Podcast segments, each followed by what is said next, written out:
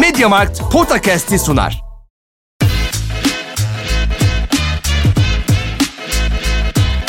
Potakast. Kaan Kural ve Orkun Çolakoğlu'yla NBA gündemine haftalık bir bakış.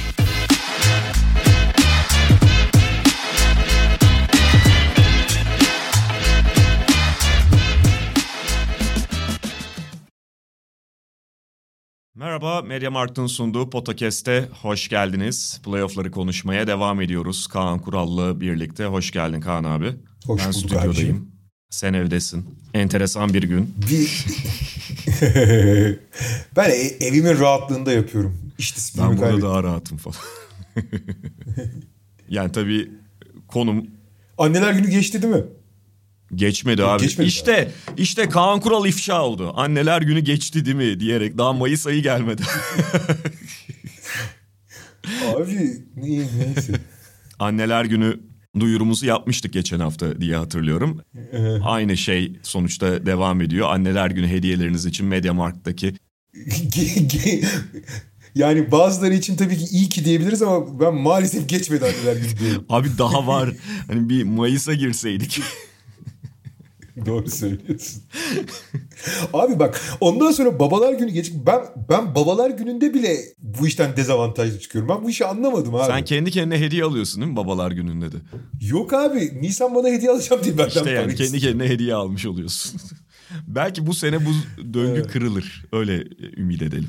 Bilemiyorum abi bilemiyorum. Evet, anneler günü hediyeleri için yine MediaMarkt'ta çeşitli ürünler ve çeşitli seçenekler sizleri bekliyor. Bu geçen hafta yaptığımız hatırlatmayı, duyuruyu bir kez daha burada tekrarlamış olalım.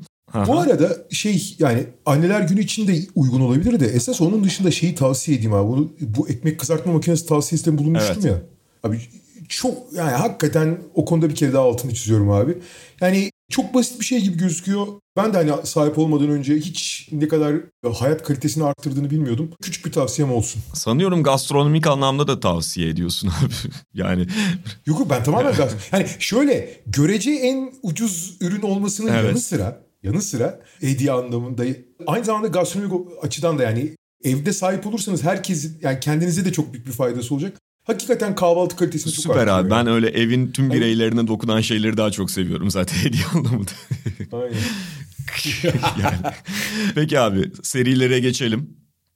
Bazı seriler bitti, Geçelim. bazı seriler devam ediyor. İşte ikinci turda belli olan, eş, olan eşleşmeler de var ama ikinci turu tamamen biz gelecek haftaya bırakacağız ve ilk turu konuşmaya devam ediyoruz bu hafta. Klasik doğudan başlayalım istersen. Biten serilerden biri Miami-Atlanta serisi. Miami işi 5 maçta bitirmiş oldu.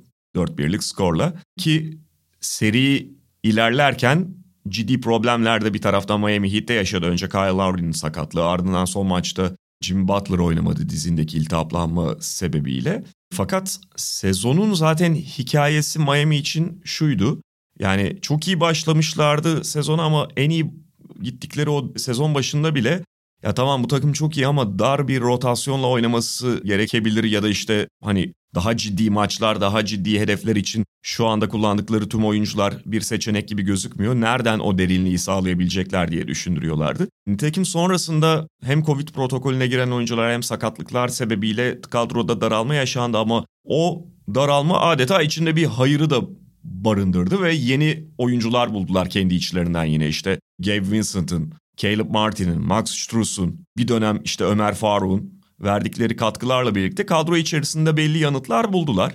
Bu seride de yani Kyle Lowry'nin sonrasında Jim Butler'ın sakatlığı yine bu oyunculara daha fazla iş düşmesine sebep oldu. Onlar yine çağrıya karşılık verebilmeyi başardılar ve bunun ötesinde sezonun büyük bölümünde sakatlıktan henüz dönemediği için oynamayan ancak normal sezonun son maçlarında ortaya çıkabilen ama playoff'ta da tek bir maçta bundan önce oynatılan Victor Oladipo da son maçın önemli faktörü oldu. Yani belki bundan sonrası için Victor Oladipo'nun da cebinde durduğuna önemli ölçüde ikna oldu bir şey Eric Spoelstra bu maçla birlikte. Ciddi anlamda bundan sonrası için Miami tekrar kazanım sağlamış olabilir. Yani tabii ki Kyle Lowry'nin, Jim Butler'ın sağlıklı olmaları her şeyden önemli onlar için ve onların yokluğunda başka problemler ortaya çıkıyor işte. Son maçta yaşadıkları hücum problemlerini, atışların, buldukları atışların genel olarak kalitesinin düşmesini falan izledik ama 8. 9. belki 10. oyuncuları bir taraftan orada buluyor olmaları, onların hazır olduğunu ya da görüyor olmaları da herhalde çok değerli. Ya değerli olmasına değerli ama şimdi abi takımlar filtrelendikçe, seviye yükseldikçe, rakipler kalitesi arttıkça kadro derinliğinin çok fazla anlamı kalmıyor abi. Yani fırsat eşitliği denen şey sosyal hayat için, demokrasi için iyi ama spor için iyi değil abi. Sporda hiyerarşi daha iyidir. Miami'nin yalnız şöyle istisnai bir durum var abi. Miami'nin hücumu ana bir şablondan tabii ki ligin en iyi handoff oynayan takımlarından biri devamlılıkları yüksek vesaire falan ama ana bir hücum sürükleyicisi sistemi ve şeyi oyuncusu pek yok. Ve açıkçası ona aday oyuncu da yok. Yani Jim Butler işte özellikle Bubble'da ve mesela bu seride iki tane maçta çok öne çıktı. Ama Jim Butler'ı bir hücum lideri olarak görmek çok iyi bir fikir değil. Yani hani en en üst düzeyde ligin diğer şampiyonluk adaylarına veya işte diğer iddialı takımlarına bakarsan Jim Butler e, hücum lideri olduğu zaman geride kalırsın. Ama bu Miami zaten hiçbir zaman hücumuyla var olmaya çalışmıyor. Hücumuyla rakipleri alt edecek bir takım gibi kurgulanmamış durumda. Kadro da öyle değil. Nitekim bu seri de böyle oldu. Atlanta ligin en elit hücumlarından biriydi. Ve Trey ligin en önemli hücumcularından biri. Trey'in sahada olduğu dönemde işte Atlanta'nın hücum reytingi ikinci sıradaydı tüm NBA'de falan. Abi Trey Young'ı yok ettiler. Evet. Ya. Hani yok ettiler. Abi Trey Young 20 çeyrek oynandı. 20 çeyrek 5 maçta. Abi 3. maçın pardon 4. maç mı? 3. maç pardon. 3. maçın son çeyreği hariç 19 çeyrekte hiçbir şey üretemedi abi. Seriyi %32 şut isabetiyle 15.5 sayı 6 asist 6 top kaybı ortalamayla oynadı. Bu Trey Young toplam sayı ve toplam asiste lig birincisiydi biliyorsun. Hani ortalamada o kadar olmaz. Ortalamada üçüncüydü galiba da. Abi 6 asist 6 top kaybı ortalamayla oynadı. Yaptığı asist kadar top kaybetti. Yap, attığı basketten fazla top kaybetti abi. Yani ve bu yetmezmiş gibi hücum ederken de Miami ana bir hücum ne derler prensibi veya tabii ki prensipleri var ama ana bir hücum dominasyonundan çok rakip zaaflara saldırmak üzerine kurgulandığı için her hücumda Trey Young'ın üstüne gittiler. Her hücumda Trey Young'dan sayı buldular. Orayı işlediler. Ve abi Trey Young yani ligin en önemli değerli oyuncularından biri. Atlanta'nın bir numaralı yıldızı oynamasa daha iyi denecek hale geldi. Yani zaten hücumda acayip sınırlıyorsun. Savunmada da en en zayıf halka olduğunu hissettiriyorsun yani onun Hı-hı. üzerine giderek. Ee, ve bu seriyi böylece kapattılar. Zaten son maçın abi son to- topu bence çok şey anlatıyor. Miami hiç doğru düzgün hücum edemiyor. Özellikle Butler'da yokken.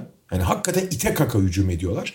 İşte mesela Oladipo 23 sayılı en skorer oyuncu oldu. Sen hani onu cepte olması iyi dedin ama abi en skorer oyuncun Oladipo olduğu zaman da çok üst düzey bir hücum olamazsın yani en azından Oladipo'nun bu haliyle. Yani iki senedir doğru Yok olamazsın zaten hani bu, bunun ideal bir senaryo olmadığı Aha. şey ama Oladipo'dan belki başka bir maçta da mesela 15 dakikalık katkı alabileceğini görüyorsun işte. İşte ya mesela bu serinin 5 maçına bakıyorsun. İkisinde Jimmy Butler hücum liderliği yaptı. İlk maçta abi Duncan Robinson'da hatırlarsın. Abi ilk maçta Duncan Robinson 10'da 9 isabetle 27 sayı attı. Serinin geri kalanında 10'da 2 isabetle 9 sayı. Serinin bütün Hı. 4 maçında yani. Zaten yerini Strus'a kaybetmiş durumda. E abi 3. maçta Tyler Hero ki onların belki de sadece hücum işlevi için sahada tuttukları tek oyuncu o. Yani çok çünkü herkesin savunma işlevi olmasını istiyorlar yani.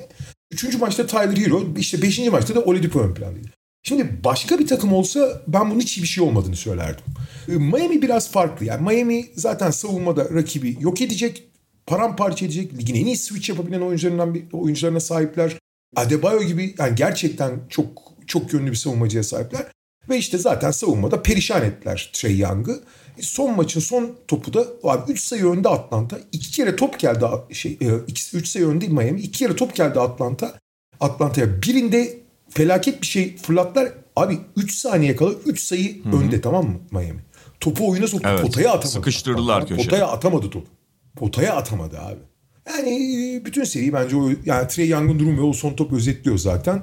Hiç yani Atlanta'nın iyi yani teorideki iyi hücumunu tamamen yok etti ve kazandı Miami ki hani Miami'nin başarı formu da bundan geliyor. Yani Miami Evet belki çok iyi şut attıkları bir güne, güne denk gelip işte şutursun vesaire Jim Butler'ın ki Jim Butler hep konuştuk onu. Son dönemde üçlük falan da atıyor. Belki hani iyi bir hücum günlerine denk gelir ama yani Miami hiçbir zaman hücumuyla kazanmayacak eğer başarı Tabii şey de söylemek lazım abi Atlanta'yı kapatırken yani kendi adıma onu söyleyeyim. Yani söylediğin gibi Trey Young'ı harika savundular ama o savunmayı cezalandıramadı ya da açamadı Atlanta. O da tabii ki katladı. Yani Doğru. Trey Young'ın etrafında ona destek olmasını bekleyeceğin herkes ya kötü oynadı ya da kendi problemlerini yaşadı. İşte John Collins sakatlık dönüşü iyi durumda değildi. Zaten abi iyi gözüktükleri tek yegane anlar veya kazandıkları maç içinde Bogdanovic'in işte Trae Young'a gelen baskı ceza Aynen o da son maçta oynayamadı zaten sakatlık sebebi, dizindeki ağrı sebebiyle. İşte John Collins sakatlık dönüşü hakikaten çeyrek ekmek modundaydı. Yani yarım bile neredeyse şey yapamadı. Capella sakat başladı sakat bitirdi seriyi. Gallinari kötü oynadı, Hurter kötü oynadı. Bogdanovic demin dediğimiz gibi sakatlıkla bitirdi. Bir önceki maçta da zaten çok etkisiz kalmıştı dördüncü maçta. E bunları yan yana koyduğun zaman bir tek DeAndre Hunter iyi diyebileceğin seviyede oynadı. Yani sadece son maçtan ötürü demiyorum onda. Bir de ya bir de bir de küçük rolde de daha küçük rolde olsa Delon Wright da iyi seri geçirdi. E, Doğru Hatırlıyorum. ama Delon Wright hani e, şey işte Delon Wright de Delon Wright hani öyle bir problem var. Dolayısıyla Evet, doğru. şimdi Atlanta için zaten çok kaba taslak baktığında formül belli. Yani Atlanta atarak kazanmak zorunda Miami Heat'e karşı. E, Onu sağlayamadığında o iyice bu kadar boğulduğunda bir şekilde üstesinden geliyor Miami Heat diyerek kapatabiliriz. Yani e, bilmiyorum ekleyeceğim bir şey var mı? Boston, Brooklyn'e geçelim. Tebrik ediyorum seni öncelikle. ben de büyük bir rezillik yaşadım. 4-2 Brooklyn tahmini sonucu 4-0 tabii ortaya çıkınca. Ama yani şunu söyleyelim 4-0 ama 4-0 gibi bir seri değil bu yani. Hani evet üstündü Boston ama hani dün, ben, şöyle ben hatırlayacaksın abi bu seriyle ilgili konuşurken ben Boston'ın rahat geçeceğini Aha. düşünüyorum demiştim. Hani şey de değil hani Boston turu geçecek rahat geçecek. Abi şöyle görece rahat geçti diyebilirsin 4 ama 4-0 gibi bir 4 mesela Miami Atlanta 4-1 ama o 4-0'a daha yakın. Bu seri 4-0 ama 4-2'ye daha yakın gibi. Doğru yani abi aslında. zaten 4 maçın toplamında 18 sayı farkı olması da bunu biraz ortaya koyuyor. Yani oradan da bakılabilir. İşte ilk maç mesela tek top. E, ikinci maç içerisinde Brooklyn 18 sayımına ilk yarıda fark yakalamıştı. E, üçüncü şey son maç yine sonda bitti. Yani tek tek maçlara baktığında aslında özellikle iki tanesini ufak farkların belirlediğini söyleyebilirsin. Bununla birlikte ben de bir ama diyecektim. Ya şu var bence de kesinlikle Miami Atlanta kadar net bir süpürme e, ya da üstünlük değil bu 4-0'ın işaret ettiği kadar. Ama çok hak, edi- hak edilmiş bir süpürme olduğunu düşünüyorum. Ve şöyle yani kendi tarafımdan mesela tahmininde yanılmış biri olarak baktığımda ben mesela Boston'ı küçümsediğimi düşünmüyorum seri öncesinde o te- tahmini yapar ve Brooklyn'i önde görürken. Yani Robert Williams zaten tam kapasitede olmasa da seri ortasında döndü o belli şeyleri değiştirdi falan bunlar da var ama bence kendi gözümden baktığımda, kendi muhasebemi yaptığımda ben Brooklyn'le ilgili çok şaşkınlığa uğramış durumdayım. O da nedir? Yani Brooklyn'in zaten şahane durumda olmadığını falan evet biliyordum ama ya bu kadar da kendi kendilerini bir taraftan kısıtlayacaklarını, Kevin Durant'in bu kadar psikolojik olarak çökeceğini, zaman zaman sineceğini, Steve Nash'in bu kadar tuhaf kararlar vereceğini, Kyrie Irving'in de ilk maçtan sonra ortadan kaybolacağını açıkçası ben hesaba katamadım kendi adıma. Bu herhalde birçok kişi için de geçerlidir diye düşünüyorum. Brooklyn'le alakalı tarafında işin. Vallahi hepsine katılıyorum Kyrie hariç. Ya ben Kyrie'nin bu tabii böyle bu kadar olması tahmin etmiyorum. Hani ilk maçı çıkarırsan çünkü oynamadı adam. Hani Kevin Durant kötü oynadı, sindi falan. Kyrie direkt şey grev yapar. 2-3 saklandı abi evet. 2-3 de net saklandı Kyrie Irving. Yani hiç... Aynen. Son maçta da sadece son çeyrekte biraz sorumluluk aldı. Zorla topu eline Evet. verdikleri için. Abi şimdi ya seriyi zaten hani orta geçen hafta konuşmuştuk. Çok bir şey değişmedi ondan sonra. Yani Robert Williams döndü ama hani seride fark ettirecek bir şey yapmadı. Son maçta da Kevin Durant elinden geleni yaptı. Yetmedi. Çok da iyi oynamadı zaten hani ama elinden geleni yaptı. Abi şimdi esas hikaye bir kere abi ben tamamen şey açısından bakacağım. Boston çok sert takım abi. Çok sert takım yani. Ve Boston'da Peyton Pritchard'ın olduğu kısıtlı süreleri çıkarırsan zayıf halka yok. Yani saldırabileceğin bir yer yok Boston'da. Herkes sert abi. Ve bu Brooklyn takımı Andre Drummond dahil olmak üzere Bruce Brown hariç çok yumuşak oyunculardan kurulu. Şimdi abi playoff'a geldiğin zaman gerçi bu sene hakemler şey de çok ilginç abi. Ben bu playoff'ta hakemlerin oyun gereği temas ve işte oyun gereği temasa ne kadar izin verip vermediğini çok belirleyici olduğunu düşünüyorum. Bu Philadelphia Toronto serisinde, Phoenix New Orleans serisinde ve bu seride çok geçerli. Mesela Philadelphia Toronto maçı serisinin ilk iki maçındaki ya da Phoenix New Orleans maçı son iki maçındaki yöneten gibi yönetilseydi bu seri çok farklı olabilirdi. Çünkü e, ya da mesela Miami Atlanta'da da hiç çok izin veriyorlardı. Yani özellikle topsuzken dövüyorlar resmen. Yani acayip bir temas var ve e, Durant gibi kuvvet üzerinden oynamayan oyuncuları bu temaslar çok rahatsız ediyor. Bu yüzden Boston için çok avantajlı ve Brooklyn hiçbir zaman rahat hücum edecek şey bulamadı. Şimdi ilginç yanı sakatlıktan dönüyor olmasına ve hala %100 olmasına Seth Curry, Goran Dragic, özellikle ilk iki maç itibariyle Bruce Brown falan bence beklenenin biraz üzerine çıktılar. Bu özellikle Durant'e yapılan ekstra ilgi sayesinde. Ama o da yetmedi çünkü abi sonuçta lokomotif olmadıktan sonra o vagonlar ne yaparsa yapsın bir yere kadar gidebiliyorsun. Şöyle söyleyeceğim abi. Boston'la ilgili zaten uzun uzun konuşacağız. Onunla ilgili onlarla ilgili temel şeyleri söyledik. Bence özellikle bu playoff serisinde Jason Tatum bir yarım adım daha ileri attı. Daha çok sorumluluk alıyor vesaire. Onları konuşuruz. Ben Brooklyn açısından şunu söyleyeceğim. Bir abi, abi Kevin Durant'in kariyerinde çok büyük bir kara leke bu. Yani Durant'in daha önce kötü oynadığı seriler çok az olmuştu. Bir tane, iki tane sayılır. Bir 2014 Memphis, bir 2016 Golden State serileri. Ki 2016 Golden State serisinin faturası çok ağır oldu. Yani o seride Durant normal oynamış olsa muhtemel belki de 2006 şampiyonu Cleveland değil Oklahoma City olacaktı. Muazzam bir takımdı çünkü. Abi kötü oynarsın dert değil. Abi yenilmekle teslim olmak arasında fark var. Ben Durant'in böyle teslim olacağını asla düşünmez. Çünkü Durant acayip ya benim NBA'de gördüğüm basketbolu en seven adamlardan biri. Abi basketbol manyağı yani. Hala 16 yaşındaki o sahilde oynayan çocuk kafasını hala koruyor. O yüzden bu arada o kafada olduğu için avantajları olduğu gibi dezavantajları da var. Hala kendi kafasında bir mükemmeliyetçiliği var. Mesela oyununu asla optimize etmiyor. Yani çok daha skorer oynaması lazım. Hala kendini LeBron gibi, Doncic gibi pasör zannediyor falan. Gerek yok abi. Senden daha iyi skor opsiyonu yok yani. Neyse. Fakat abi ben asla onun teslim olacağını düşünmüyordum. Abi son iki Durant'in sağlıklı olduğu seriye bak. Tamam mı? Los Angeles Clippers'ı hatırla abi Golden State 2019. Abi o seride ne yaptı Durant ya? Yani you know I'm who I Kevin am. Durant I'm serisi. Kevin Durant. Abi ya o lafı ettikten sonra 2-1 geri düştükten sonra bir 3 maç oynadı Kevin Durant. Sonra şeyi düşün abi. Geçen seneki Brooklyn'i düşün. Bütün yani Durant kariyerini düşün. Durant abi bu seriyle NBA tarihinin en iyi 10 oyuncusundan biri olma şansını kaybetti belki de. Yani çok kötü kara leke bu onun için. Çünkü abi kötü oynamadı. Kötü oynasa çok bir şey diyemezsin yani. Zaten hani çok haklı sebepleri de var. Durant abi iyileştiği günden beri ligin yani sezonun son 15 maçı 20 maçı itibariyle her maç 43-44 dakika oynattılar adamı. Steve Nash şey demişti hatırlıyorsun. Ya Durant'ı bu kadar oynatmak istiyorum ama diğer o, diğer türlü yeniliriz diyordu. Hani yenmek için kazan oynatmak. Abi çok yo- çok yorgun geldi Durant buraya. Bir de oynamayı çok sevdiği şey abi o kadar yani çok daha diri olması gerekiyordu. Hele böyle bir savunmaya karşı.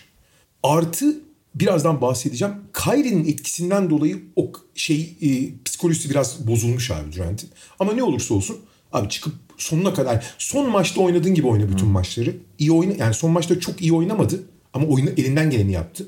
Abi ilk üç maç için onları söyleyemezsin. Son maçtaki gibi o ilk maçın bence şey, ikinci yarısında fena oynamamıştı. Yani en azından oynamıştı daha doğrusu. İkinci maçın da ilk yarısında. Abi ikinci, üçüncü maçı ee, ama şey abi yani daha yani Brooklyn maçın belki Brooklyn şey Brooklyn diyorum. Geçen seneki Milwaukee serisini beklemiyorsun ama Evet. bu da olmaz. Fakat şimdi bunu bir kenara koyalım abi. Bu Durant kendi etti kendi buldu. Yeterince mücadeleyi vermedi. O da onun kariyeri. Fakat abi esas büyük problem Kyrie ya. Yani şimdi Kyrie'nin bu serinin ik- ikinci, üçüncü maçında grev yapması falan bir tarafa. Abi Kyrie gibi bir adamla ortak bir hedefe yürümek imkansız abi. Yani adamın işte geçen sene takımı bırakıp gitmesi, bu seneki aşı şeylerini falan onları bütün diğer yarattığı ekstra naneleri bir tarafa bırakıyorum. Abi adam serinin sonrasında bir açıklama yaptı duydun mu? Şey dedi. İşte ben buraya da tekrar imza atmak istiyorum. Sean ve Joe ile birlikte bu takımı idare etmeye devam edeceğiz. Evet. Sean ve Joe dedikleri abi biri Sean Marks takımın genel menajeri, biri Joe Tsai takımın sahibi. Abi takımın genel menajeri ve sahibine ismiyle hitap etmezsin abi. Ya hitap edersin abi bence şöyle hitap edersin de e, orada esas problem yani onlarla birlikte idare edeceğiz bu kadar rahat söylemesi yani herif zaten onu kendinde hak görüyor. Ha, bir de ben aynen ya bir de cümle kalıbına bakıyorsun abi. Yani şimdi benim hitap etmezsin derken tabii ki hitap edebilirsin. Benim söylemediğim ya orada hani abi biz arkadaşlarla takılıyoruz Evet, gibi davranamazsın abi. Ya öyle. Şimdi artı şimdi Kyrie'nin genel dünya görüşüne falan bakıyorsun. İşte diyor ki işte hayatta çok önemli şeyler var. Basketbol her şey değil. Abi bu çok doğru bir şey. Tamam mı? Yani ulan sonuçta basketbol değil ne? Bir oyun yani. Hani Tabii ki hayatta işte siyah hakları, ne bileyim global ısınma 50 bin tane mesele var çok daha önemli olan. Veya işte adamın kendini temsilcisi olarak gördüğü aşı karşıtlığı da çok önemli bir mesele. Onun açısından. Bence büyük bir gerizekalılık olmasına rağmen. Ama onun açısından önemli. Fakat abi şöyle bir şey var. Abi hayatın her alanında, her anında daha büyük mesele var diye başka şeyi erteleyemezsin abi. Ya mesela atıyorum ben global ısınmanın işte UNICEF'in global ısınmayla mücadelesi için komitesinin başkanıyım tamam mı? Hayatımda global ısınma çok önemli bir yerde. Fakat abi eşimle birlikte yemeğe çıktığım zaman o yemek süresince eşim bana bir şey anlattığı zaman abi global ısınma var ben bunlarla ilgilenemem diyemem abi. O an onu yaşıyorsun çünkü. Hı hı.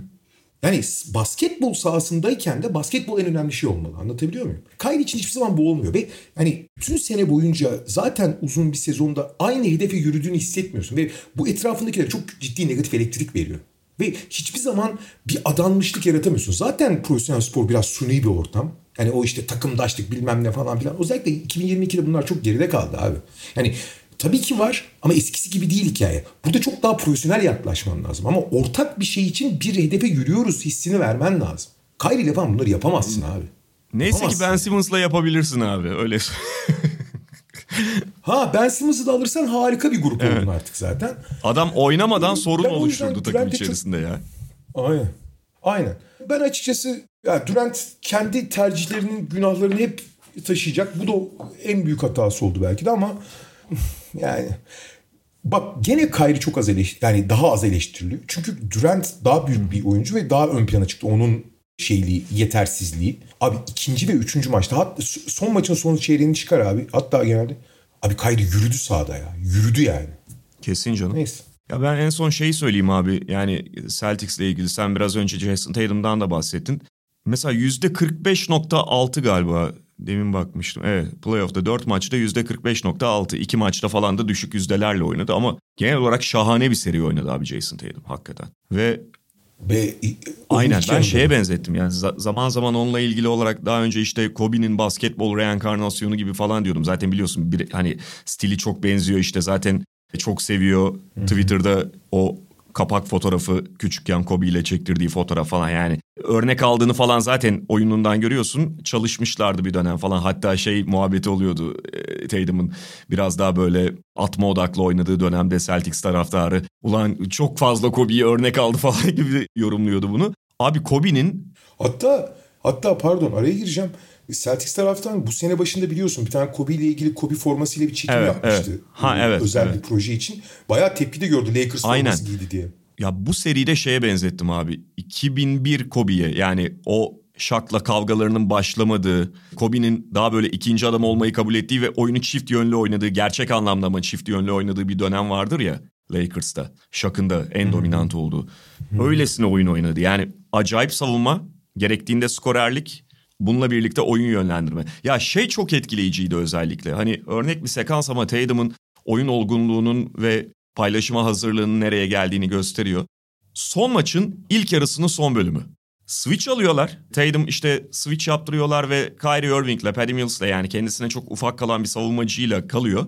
Orada o fizik avantajından ötürü, matchup avantajından ötürü kendisine yardım geleceğini biliyor. Grant Williams da köşede konumlanıyor ve Grant Williams sıcak. O ana kadar işte 2-3'lük falan atmış. Üst üste iki pozisyonda olması lazım. O köşeden yardımı bekledi. Tamamen yardım amaçlı yani switch resmen tuzak olarak alıyorlar. Tamamen yardım amaçlı bekledi. Köşeye pası verdi. Grant Williams'a iki tane şut attırdı. İki tane daha üçlük orada.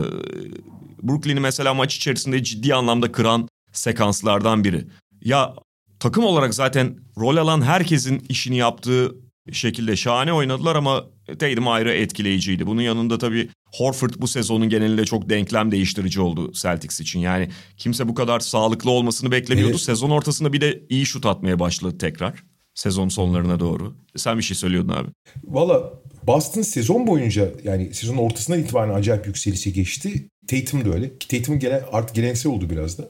Fakat yani ben şeyi de söyleyeyim. Tatum'un oyun stili itibariyle biraz çok yüksek ağırlık koyan oyunculardan değil. Biraz daha ağırlık koymasın. Fakat abi şöyle bir şey var. Bu playoff'a kadar ya da son 7-8 maça kadar değil. Boston'da hala eksik olan ki takımın lideri olarak Tatum'da da özellikle eksik olan şeylerden biri. Boston'ın hücumcuları, daha doğrusu Boston hücumu hiç başkasına çok avantaj sağlayan bir hücum değildi abi. Yani bu biraz oyun kurucu eksikliğiyle de çok alakalı bir konu. Yani top yönlendirici eksikliğiyle daha doğrusu. Çünkü Jason Tatum ve Jalen Brown bitirici genelde. Aksiyonlar başkasına çok fazla avantaj sağlamıyor. Kendilerine sağlayabilir ama başkasına çok fazla sağlamıyor. Abi Tatum o alanda da inanılmaz acayip bir sıçrama yaptı. Abi ikinci maçta ikinci çeyreğin ortasında Tatum'un iki sayısı yedi asisti vardı. Hı hı. Ve Tatum genelde hani üç asisti falan çok kolay kolay geçmiyordu uzun süre yani. Hani çok ekstra işte hani lay lay lom verdiği şeyleri saymıyorum. Abi iyi bir pasör olduğunu hiçbir zaman iddia etmeyeceğim. Ortalama ama abi oyun okuması yani belli bir işte senin söylediğin o yardım gel zaman kime vereceğini, ne zaman vereceğini falan o konularda çok gelişti. Bence hiçbir zaman çok elit bir pasör olmayacak. Öyle bir oyunu pek yok gibi.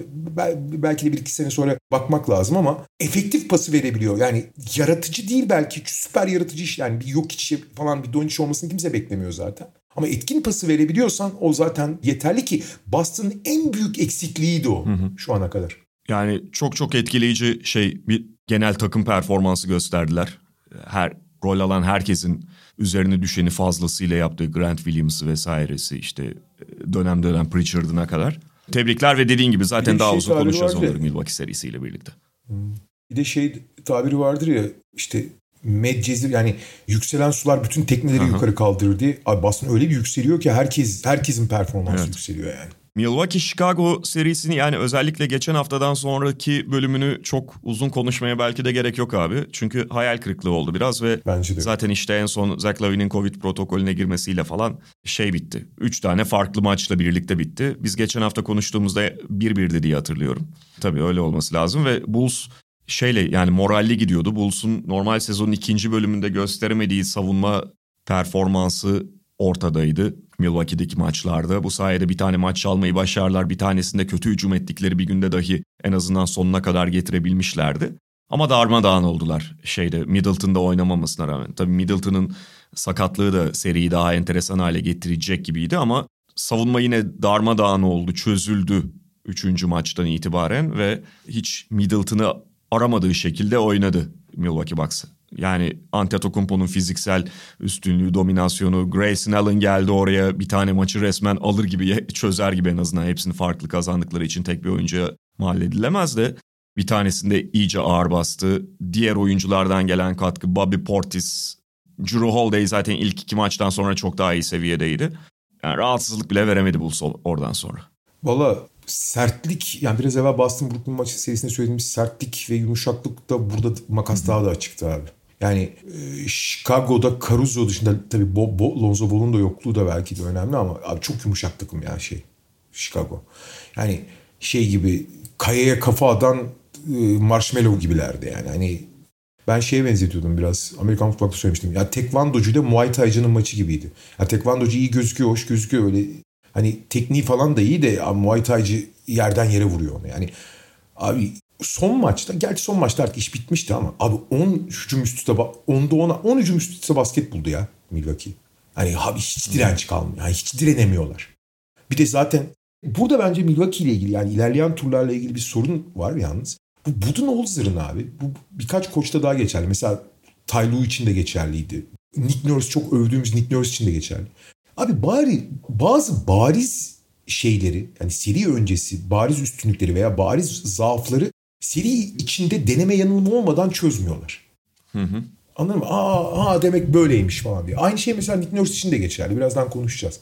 Ya kardeşim onun öyle olduğu bariz. Bunu yani yaşamadan da başlayabilirsin ona. Ha eğer istediğin gibi gitmezse değiştirirsin ama ya bu zaten böyle olacak ama bir deneyelimle olmaz bu iş abi. Yani maç öncesi bir planın olur. Bir, bir analizin olur tamam mı? Hani serilerdikçe analiz yaparak abi iki maçtan sonra mesela DeRozan'a sürekli sıkıştırma getirmeye başladılar. Hı hı. Özellikle ikinci maç 41 attıktan sonra. Abi DeRozan nefes alamadı son üç maçta. Çünkü diğer oyuncuların yani Javonte Green'lerin işte ne bileyim Patrick Williams'ların kendini yenemeyeceğini biliyorlar. Yani onlardan hücumda bir yaratıcılık falan beklemiyorsun yani. Ve Bulls'un kağıt çünkü. üzerindeki en önemli zaafı zaten bu belki de hücumda. Aynen öyle. Ya şimdi bunu üçüncü maça kadar beklemene gerek yok be abi. Hakikaten gerek yok yani. Ondan sonra zaten hani hiç hiç bir kere Yanis'le falan asla eşleşemiyorlar. Yanis istediğini yapıyor. Yanis zaten geçen seneki şampiyonluktan sonra zihinsel olarak bence seviye atlamış durumda. Yardım geldiği zaman işte biraz evvel Tatum'la ilgili söylediklerimizin daha fazlasını söyleyebilirim. Artık pas zamanlamalarını falan çok iyi biliyor. Etrafında Yanis'in deliciliğini tamamlayacak çok iyi şeyler var şütör, yani belli bir şütör kadrosu var. E, işte Grayson Allen formda bir dönem geçirdi. Pat Connaughton son maç kötü bir seri geçiriyordu şut anlamında ama son maç devreye girdi o da falan. Drew Holiday, Chris Middleton'ın belli görevlerini üstlendiği birebir üretmek anlamında işte Portis'i oynadı falan. Yani ama şey değildi abi Chicago şey yaratmadı onlara. Bir direnç koyamadı hiç yani. Hiç koyamadı hem de. Daha enteres e, DeRozan'a da DeRozan'a da ekstra baskı gelince Chicago bu sefer hücum da edemedi. E, geçmiş olsun. Yani çok abi. uzatmaya bence gerek yok. Daha enteresan seriyle devam edebiliriz.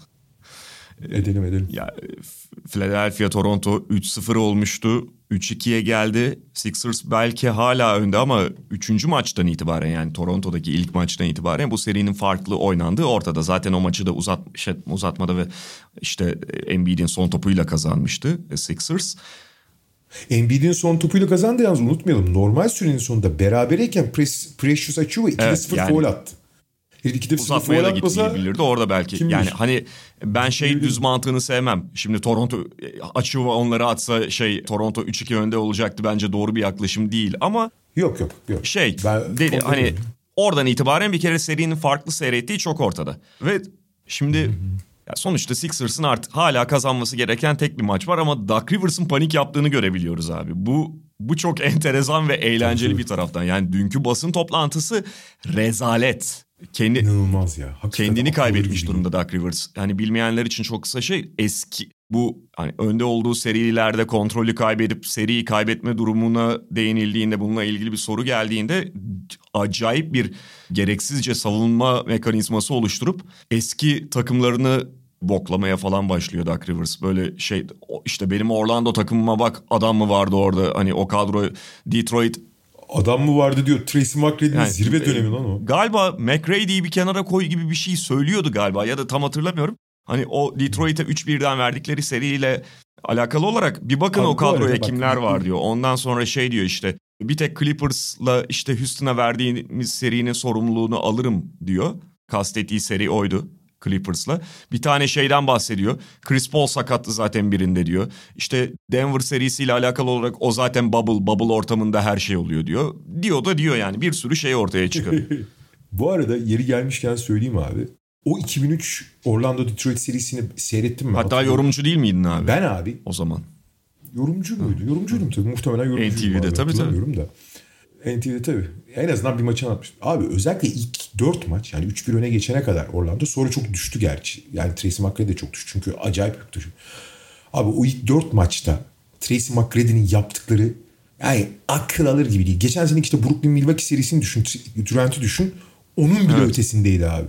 İnanılmazdı yani. Akıl almazdı Tayshaun yani. Prince'in doğum serisidir o. Yani çaylak sezonu Tayshaun Prince'in sonu. evet. İşte bu McRae ile fizik olarak eşleşemiyorlar. Prince'i veriyorlar. Prince de bayağı iş çıkardı savunmada falan. Oradan sonra da Tayshaun Prince'in kariyeri başladı fiilen. Ya doğru ama orada şeyi de söylemek lazım. Timek de fiziksel Doğru. olarak bitti abi. Yani o kadar büyük bir yük taşıyordu ki çok yoruldu, çok bitti. Zaten zihinsel olarak da çok dirençli bir oyuncu değil. Son maçta böyle bıraktı falan topu ayrı konu da şey ilk dört maç hakikaten ben o kadar etkilendiğim bir performans yani yanına çok nadir çok az performans koyarım. yani. Şimdi burada da abi yani Toronto'da zaten geçen hafta da onların do işte sakatlık problemlerinden falan bahsetmiştik. O günden bir de aslında hiç böyle yüzde yüz tekrar sağlıklı olmadılar. En son maç işte Fred VanVleet, Scotty Barnes hala sorun yaşıyor gözüküyor vesaire vesaire. Gary Trent'in hastalığı vardı ama Toronto'nun istediği şekilde oynanmaya başladı artık. Ve bu yani son maçtaki görüntü zaten başlı başına bir problem. Son maçın ilk yarısının sonunda yuhalattılar Philadelphia taraftarını Sixers. Yani bu belki çok haber değeri taşımıyor olabilir. Çünkü Philadelphia taraftarı da biraz yuhalamaya bahane arıyor. O tarafını biliyoruz ama oyunun ne şekilde geliştiğini ve Toronto'nun nasıl bir üstünlük kurduğunu, Sixers'ı ne kadar bozduğunu da bir taraftan ortaya koyuyor. Bütün maçı da kontrolde götürdü abi Toronto. Yani evinde 5. maç oynuyorsun, kapatma maçı oynuyorsun ve bütün maçı Toronto kontrol ediyor. Esas tehlikeli olan Van Vliet gene oynamayacak bu arada. Yani eksikleri var. Abi Philadelphia çok dar takım. Yani Philadelphia'da sahaya atabileceğin kenardan sadece güvenebildiğin Niang var. Niang de o da şutör olduğu için yani yoksa savunmada falan bir ekstra katkı vermediği için. Philadelphia'nın daha da bak mesela Nick Nurse'un yaptığı önemli hata. Şimdi ilk maça Toronto kapaça hiç gelmemişti. Bu onların hani takım halinde Nick Nurse dahil olmak herkesin ayıbıdır. Yani ilk maç abi hala aynı şeyi söylüyorum. Ya kardeşim Philadelphia ki öyle topun çok kıymetini bilen bir takım da değil. Toronto ligin en rakibi top kaybına zorlayan takımı. Philadelphia maçı sondaki garbage time'dakini çıkarıyorum. iki top kaybıyla bitirdi abi. Koca maçı iki top kaybıyla bitirdi.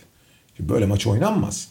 Ondan sonra ikinci maçta zaten dümdüz etti ve oraları Philadelphia büyük bir ivmeyle iyi bir ön hazırlıkla gelmiş belli ki. Çünkü maçı yavaş oynuyorlar yarı sahada. Açık sahada çünkü Toronto hücum reboundu zorladığı için Toronto'nun en büyük özelliğini top kaybına zorlayıp açık saha almak hücum rebounduna girmek.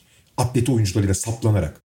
Savunma rebounduna konsantre olup topu aldıkları anda hızlı gidiyorlardı. Çok Toronto ileride kaldığı için Hücum round'u çok adam yolladığı için açık saha çok buluyorlardı. Ve çok öyle Tyrese Max falan acayip 38 sayı atmasının en büyük sebeplerinden bu. Çünkü Tyrese Max düz hatta muazzam oynuyor. Hiç yön değiştiremiyor Tyrese Max abi. Ama düz hat bulduğu zaman acayip şey.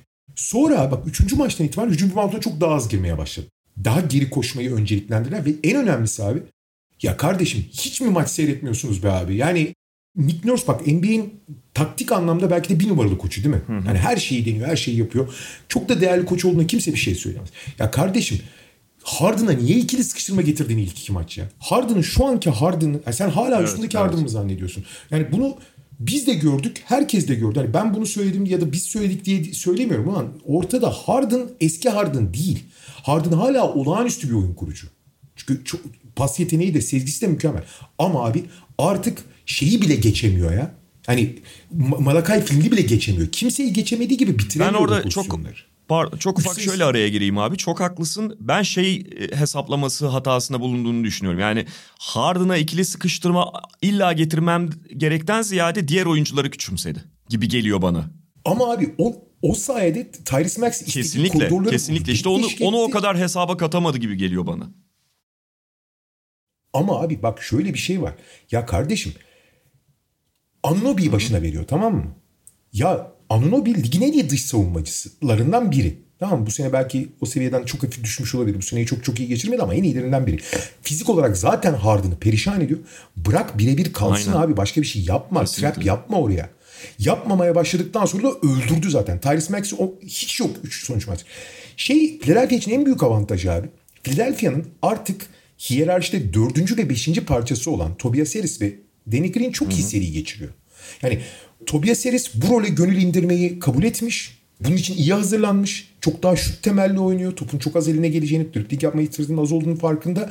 Fakat buna hem çalışmış, kafaca, fizik olarak ve teknik olarak hem de kafaca da hazır. Danny Green de öldüğü yerden uyandı tekrar. Yani Danny Green, yani Danny Green bir fark yaratmaz ama Danny Green beş, bu takımın 5. opsiyon olarak 5. opsiyonun hakkını vererek oynuyor. Biliyorsun ölüydü abi. Yani bu sezon hiç oynamadık Danny Green.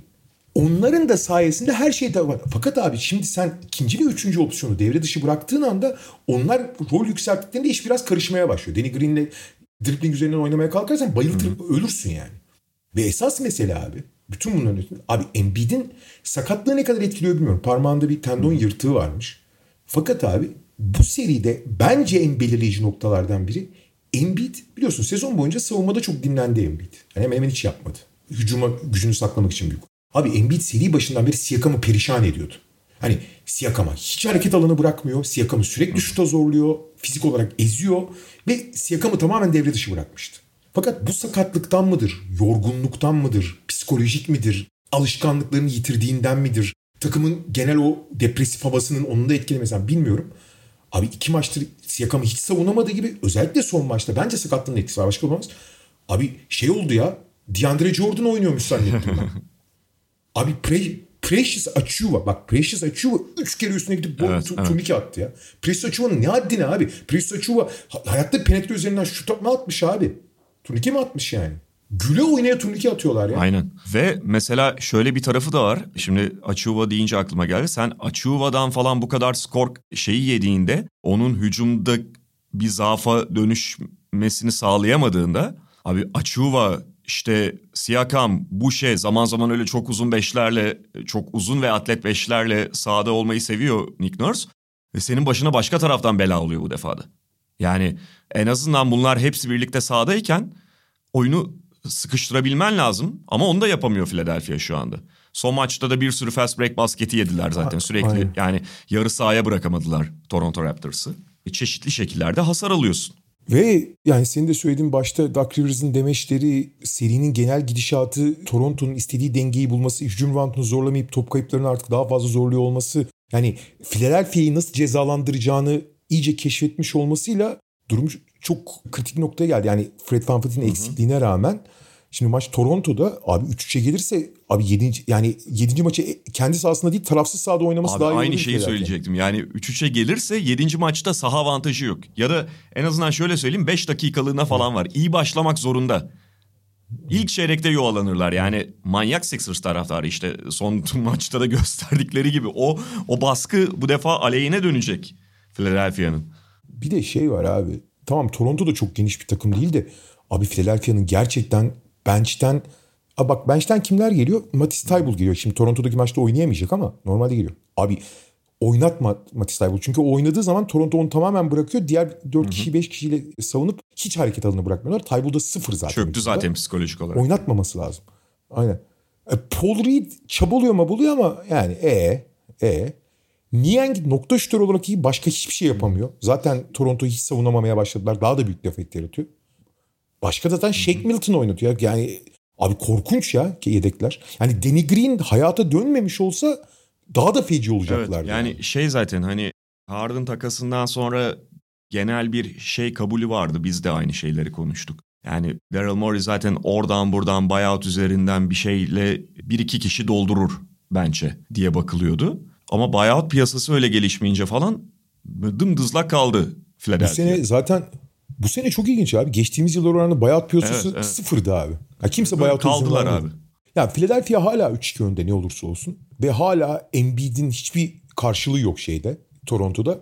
Ama Philadelphia'nın tek çıkış yolunun Embiid'in efsane bir maç oynamasından geçiyor yani. Yani Embiid'in hakikaten paramparça etmesi lazım. Edebilir. Yani hem zaten o kadar yetenekli hem de şey yani Toronto onunla çok hiç eşleşemiyor.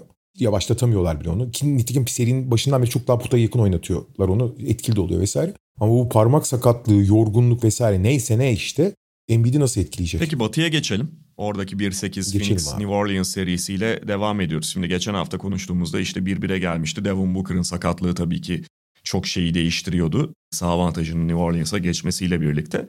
Şunu konuşmuştuk yani ikinci maçta özellikle çok fazla mesela açık sağ ve kolay basket fast break imkanı vermişti Phoenix Suns. Devin Booker'ın boşluğunu doldurmak için ne yapacaklar? Tabii ki Chris Paul'un işte Aiton'un, Michael Bridges'ın falan biraz daha hepsinin birden öne çıkması gerekiyor. Ama savunmada da bu tip şeyleri temizlemeleri ve daha iyi savunma yapmaları, Ingram'ın, McCollum'un etkinliklerini biraz kısıtlamaları onlar için biraz zaten ortada gözüken bir formül gibiydi.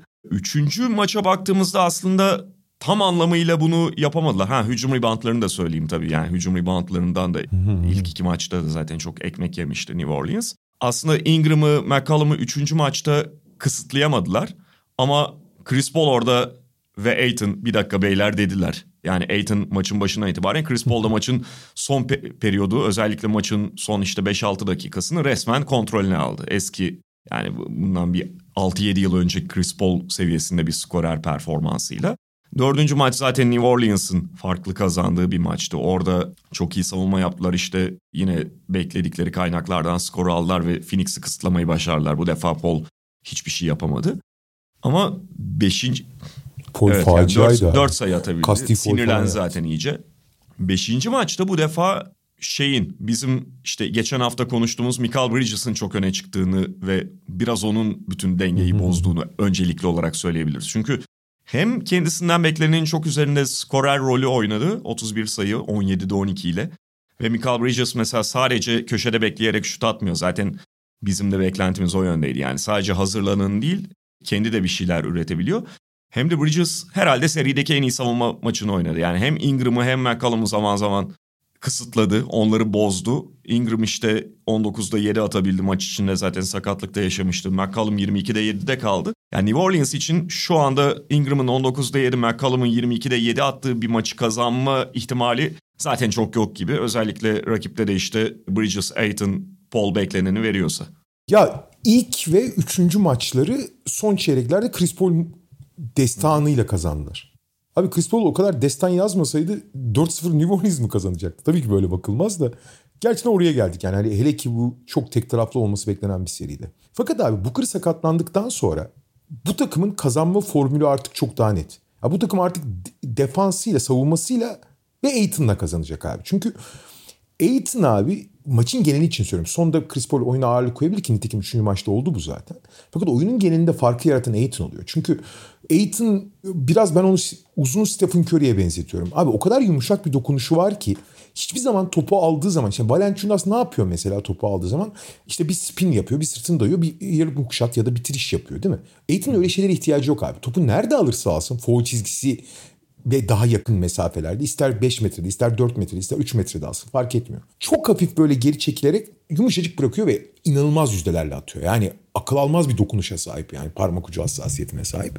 Ve bu abi ciddi bir çekim etkisi yaratıyor. Hem bir skor opsiyonu hem bir çekim etkisi. Nitekim 3. maçı da zaten ilk yarı tamamen böyle oynadılar. Savunmadaki o hiç karakterleri olmayan işte transition savunmasını tavan temizlediler. Çok daha dikkatli oynadılar ki ben çok şaşırmıştım evet. ikinci maçta onu yapamamalarına. Yani öyle Brooklyn gibi basket yemelerine. Savunmayı belli bir seviyede yaptılar. Aiton getirdi, Chris Paul de bitirdi. Bu arada tabii New Orleans da pek çok şey yapıyor ama New Orleans'ın en büyük sorunu abi New Orleans şut atamıyor. New Orleans şut atamadığı için de mutlaka işte ekstra hücum rantları, hücum üstünün daha fazla hücum etme şansını bulmalı. Ve işte şeyin Ingram'ın ana skorer rolünde işte Valanciunas'ın onun tamamlayıcı rolde vesaire herkesin belli bir katkı yapıp Ingram'ın da süper yani süper yıldız sınırında oynaması lazım ki e, Ingram 4 ilk 4 maç belli şekilde gerçekten bu rolü hmm. altından kalktı yani. Ve dördüncü maçı müthiş oynadı zaten. Fakat üçlük abi dış yani en iyi şütörleri Devonte Graham hiç sahaya çıkmaması evet. lazım Devonte Graham'ın. Çünkü hiçbir şey yapamıyor. Yani hani hiç savunma yapamadığı gibi oyunu da yönlendiriyor. Bir tane şütör olarak koyduk o da atarsa diye. Yani işte Alvarado bir iki ekstra, ekstra attı. %30 atan adamdan bahsediyorsun yani. Onun dışında şütör yok abi. Tamam Herbert Jones falan kendi geliştirdi. Bir de tabii bu arada Willie Green nedense hala Jackson Hayes. Bak mesela aynı Nick Nurse gibi Jackson Hayes ısrarında Hı-hı. şeyinde ısrar ediyor. Larry Nance'la falan daha iyi oynuyorlar. Gördük yani. Ya da işte Abi Jackson Hayes'i Valanciunas'ın yediği yapmak daha iyi fikir. Jackson Hayes zaten ilk 5 başlatıyor. 20 dakikayı geç bulmuyor çoğu zaman Jackson Hayes. Abicim Valanciunas'ın yediği yap. Gene aynı süreyi ver ama Valanciunas'la yan yana olmasın. Çünkü yan yana oldukları zaman çok büyük problemler, daha büyük problemler çıkıyor. Neyse. Fakat diğer tarafta da Phoenix'in de büyük bir talihsizliği diyeceğim buna. Bunun yapıyla ilgili bir şey değil. Abi Phoenix'in şütörleri şimdi Chris Paul hiçbir zaman çok volümlü üçlük atan bir oyuncu olmadı. Ama cezayı keser. Booker hiçbir zaman volümlü üçlük atmamıştı. Bu sezon acayip geliştirdi o konuda ve çok elit bir şütöre de dönüştü. Bu sene hem çok atıyor hem yüzdeli atıyor. Michael Bridges iyi nokta şütördür. Jay Crowder e, istikrarsız bir adamdır. Yani 3 ay, 2 ay çok yatar 2 ay kötü atar ama o da şütördür. E şey şütör. Landry Shamet şütör.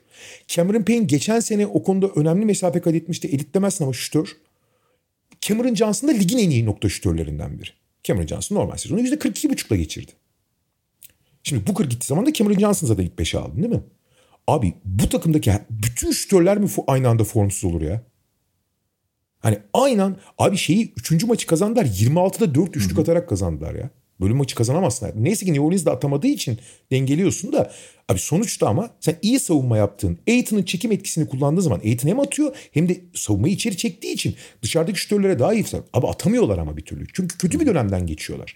Olur abi ama hepsi de aynı dönemden geçiyor. Geçiyor işte abi yapacak bir şey yok. Cameron Johnson sezon sonu sakatlığı yaşadıktan sonra döndü bir türlü kendi ritmini bulamadı. E zaten bu Crowder'ın geçmişte kaldı. de öyle Kol çok atmıyor. Zaten. Crowder'ın da işte e, şey e, muayyen aylarındayız. Yani yani büyük talih. Cameron Payne gene o da işte Cameron Johnson gibi iki Cam de aynı durumda. Sakatlıktan döndükten sonra hiç ritim bulabilmiş değiller. Son maç işte Cameron Payne biraz oynadı. İşin ilginç son maçı çok ilk defa uzun süre yani iki ayda ilk iyi maçını oynadı Cameron Payne. 12 dakikada 6 foul alıp çıktı. Ee, ama abi son maçta gördük ki özellikle Michael Bridges üzerinde o zaten muazzam bir maç çıkarttı ama biraz da şut soktuğun zaman savunma disiplini, oyun devamlılığı, Aiton'un bitiriciliği biraz da normal kendi standartlarına yakın şut yetiyor zaten. Yani kazanma formülü Phoenix hani Booker olsa tabii ki çok daha değerli. Ama olmadan da bunu kazanabiliyorsun. Son maçta gösterdiler. İşte Ingram'ı kısıtlayabiliyorsun, şey yapabiliyorsun. Ee, yani son maçla ilgili olarak şeyi de söyleyeyim. Abi maçın sonunda e, ikincisi çok önemli değil. Çünkü bitmişti maç ama ilki artık hani maçı bitiren şeydi açık sahada kulvar koşup Michael Bridges top alıp smaçla bitirdi. Hı hı. Maçı biliyorsun değil mi? Biri 30 küsür saniye kala biri de işte son 3 saniye mi 5 saniye kala mı ne? Hı hı. Koşup smaçla bitirdi. Boştu ikisi de yani hani bir şey yaptığından değil. Fakat abi ikisinde de tüm sahayı koşup e, çok net smaç yaptı ve çok güçlü smaç yaptı Michael Bridges boşken. Abi o sırada Michael Bridges 47 dakika 10 saniyedir sahadaydı biliyor musun?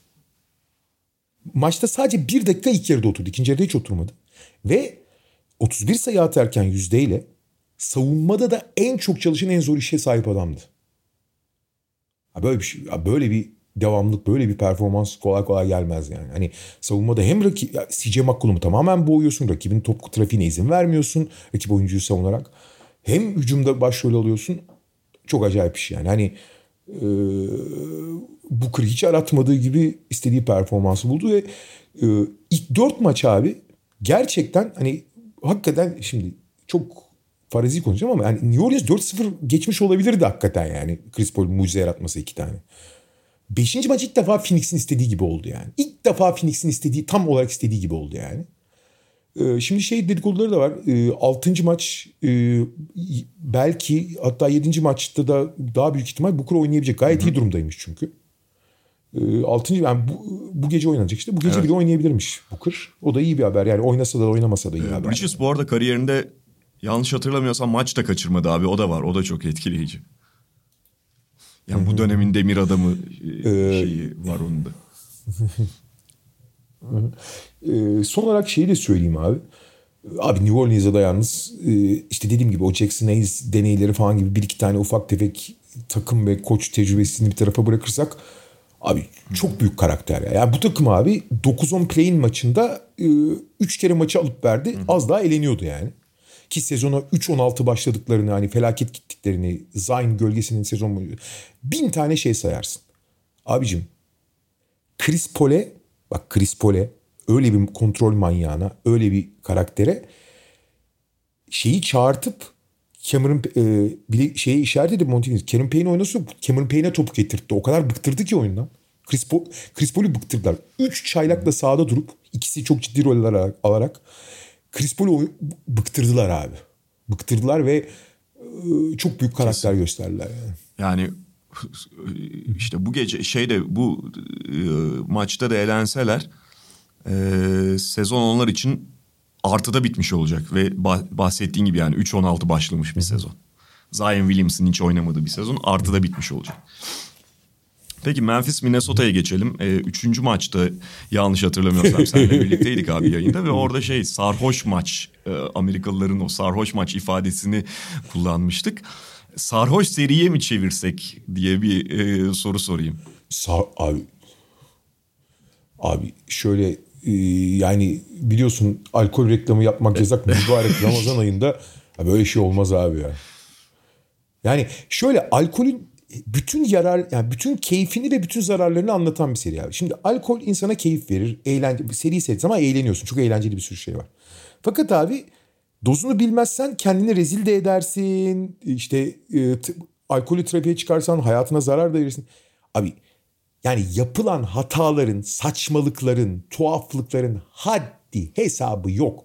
Hani iki takımda Aha. tamam çok tecrübesiz takımlar, çok tecrübesiz koçlar, çok tecrübesiz oyuncular. Yani Abi şöyle bir şey söyleyeceğim. Beşinci maçın sonunda biliyorsun 10 sayı öndeydi yine. Daha fazla öndeydi ya. hatta. Böyle işte bir gene eller ayak... 12 ya neyse. Eller ayakları doğarken Patrick Beverly'nin beyler sakin evet, olun dediğini gördüm ben ya. Abi Patrick Beverly bir takımı sakinleştirmeye çalışıyorsa orada çok ciddi problemler de, vardır abi. Ya ben de şunu şey ekleyeyim abi. Şimdi 5. maç zaten izleyenler falan istatistiğe bakanlar biliyor da yani e, böyle maçı izlemeden geçmiş olanlar için bir en azından hatırlatma şey olsun. Beşinci maçı Memphis şu istatistiklerle kazandı. Yüzde 41 genel isabet, yüzde 25 üçlük, ee, yüzde 66 serbest atış, 16 top kaybı. Bu istatistikleri. Ee, hücum verimliliği de 90'larda bir şey olması lazım. Şu anda onu göremiyorum. Pardon 90 değil de 103.5 yani felaket hücum verimliliği. Hücum verimliliğini de şişiren tamamen arada, hücum reboundları yani. Tabii kesinlikle. Bu arada abi sonuçta ama bir takımın kazanması gerekiyor abi. Yani bir yerden kazanıyor. Fakat bu seride 5 maç oynandı. İkinci maçı Memphis domine etti. Onun dışındaki 4 maçın sonucunu tamamen e, random olaylar belirledi abi. Hani hiç kimse de şunu doğru yaptık da kazandık diyemez abi. Yalan söyler derse. Daha az hata yapıp daha fazla şanslı oldukları için kazandılar diğer de. Hani 3-2 önde ya Memphis. Bir maçı hakikaten net bir şekilde kazandı. Diğer bütün maçlar tamamen random son, olaylar sonucunda oldu. Mesela son maç abi. Son çeyrek muhteşem bir Jamorant var değil mi? 18 sayı attı. İşte olağanüstü bir maçta tribünü ayağa kaldırdı. Ondan önce şey son toptan önce inanılmaz kritik bir üçlük soktu eli titremeden. Zaten maçı kazandıran basketi dağıttı. Müthiş, müthiş. Maçı yani Chris Paul'un yaptığını yaptı ya. Maçı götürdü. Abi üçüncü çeyrek sonunda takım 12 sayı gerideyse tek sebebim Jamorant'ti. Felaket büyük çeyrek oynadı. Şimdi e, bir kere zaten üçüncü maçın sonunda Jamorant'in şeyini görüyorsun abi. Jamorant tamam çok çok çok özel bir oyuncu ama henüz oyun olgunluğu çok sınırlı. Ben onu söyleyeyim daha seçmeyi hiç bilmiyor. Yani büyük bir doğaçlamayla oynuyor ve kendini zor duruma bıraktığı zaman müthiş akrobasiyle çözüm buluyor. Abi bunu playoff'ta yapamazsın ki birinci ve üçüncü maçta nasıl duvara çarptığını ve o duvardan sekip kendini yani fiziksel olarak da zarar verdiğini takıma da e, teknik olarak zarar verdiğini gördüğü için inanılmaz pasifleşti abi. Bu şey gibi hani sarhoş seri ya alkollü, alkollü araba kullanırken şarampole yuvarlanıyor sürekli. O yüzden tın tın 50 kilometreyle sağ şeritten gitmeye başladı. D'Angelo Russell oldu. Ya D'Angelo Russell nasıl bu hıza çıkamıyor ya hiç. Yani alakası yok. Mesela e, Minnesota aklı başındaki tek oyuncu D'Angelo Russell. Fakat bu hani 120 ile giden arabası da 50 ile tın tın sağdan şey gibi. Ya da şey abi Cem yani. Yılmaz'ın gösteride vardı ya sarhoş mahcubiyeti şey çok özür diliyorum falan. Morant öyle oynamaya başladı. Aynen abi. Carl Anthony Towns falan kendisini kaybetmiş. Böyle ne yaptığı falan hiç bilmiyor. Jaren Jackson Jr.'a. Ha bak şimdi Jamoran pasifleşti tamam mı? İlk, bu arada son yıldızlaştığı hani e, kazandırdığı maçın ilk üç çeyreğinde de aynı şekilde. Tın tın kendisi. Aynen o şey maçla ayağa kalktı yani. Abi. Hiç. Aynen. Ee, bu arada takımın en önemli iki oyuncusu kim Memphis'te abi? Teoride en azından. JJJ Morant. Jaren Jackson Jr. ile Jamorant değil mi? Yani özellikle bu sezon belki Desmond Bane'i de oraya yazarsın ama teorik olarak. Abi Morant e, yavaşladı kenara çekti. Jaren Jackson Jr. foul yapmak dışında ne yapıyor Allah aşkına? Abi bu seride 22,5 dakika 5,5 evet. foul orta 5.3 foul ortalamasıyla oynuyor. Sürekli foul probleminde ya. Ve abi şey olsa içim yanmayacak tamam mı? Tamam bu yardım savunucuda blok tehdit mi? Ligin blok kralı sonuçta. İlk maçta 17 Hı. dakikada 7 blok yapmıştı biliyorsun. Abi acayip agresif böyle Carl Anthony Towns'un kendisini maça kaptırıp gözü karardığı gibi davransa savunmada her şeyi atlayıp işte blok yapmaya çalışırken foul yapsa gene içim yanmayacak. Diyeceğim ki ulan adam savunmada e, kendine acayip adamış e, ama kontrolsüz vücudunda kontrol edemiyor foul yapıyor. Daha dikkatli olsa keşke. Abi yaptığı foullerin yarısından fazlası hücumda falan başka bir yerde elini bir yerlere sokmaktan saçma sapan yerlerde işte diz çıkarmaktan falan. Abi dört foul'ü var. Oyuna giriyor. Bir dakika sonra beşinci foul yapıyor. Ya abi Allah aşkına ya.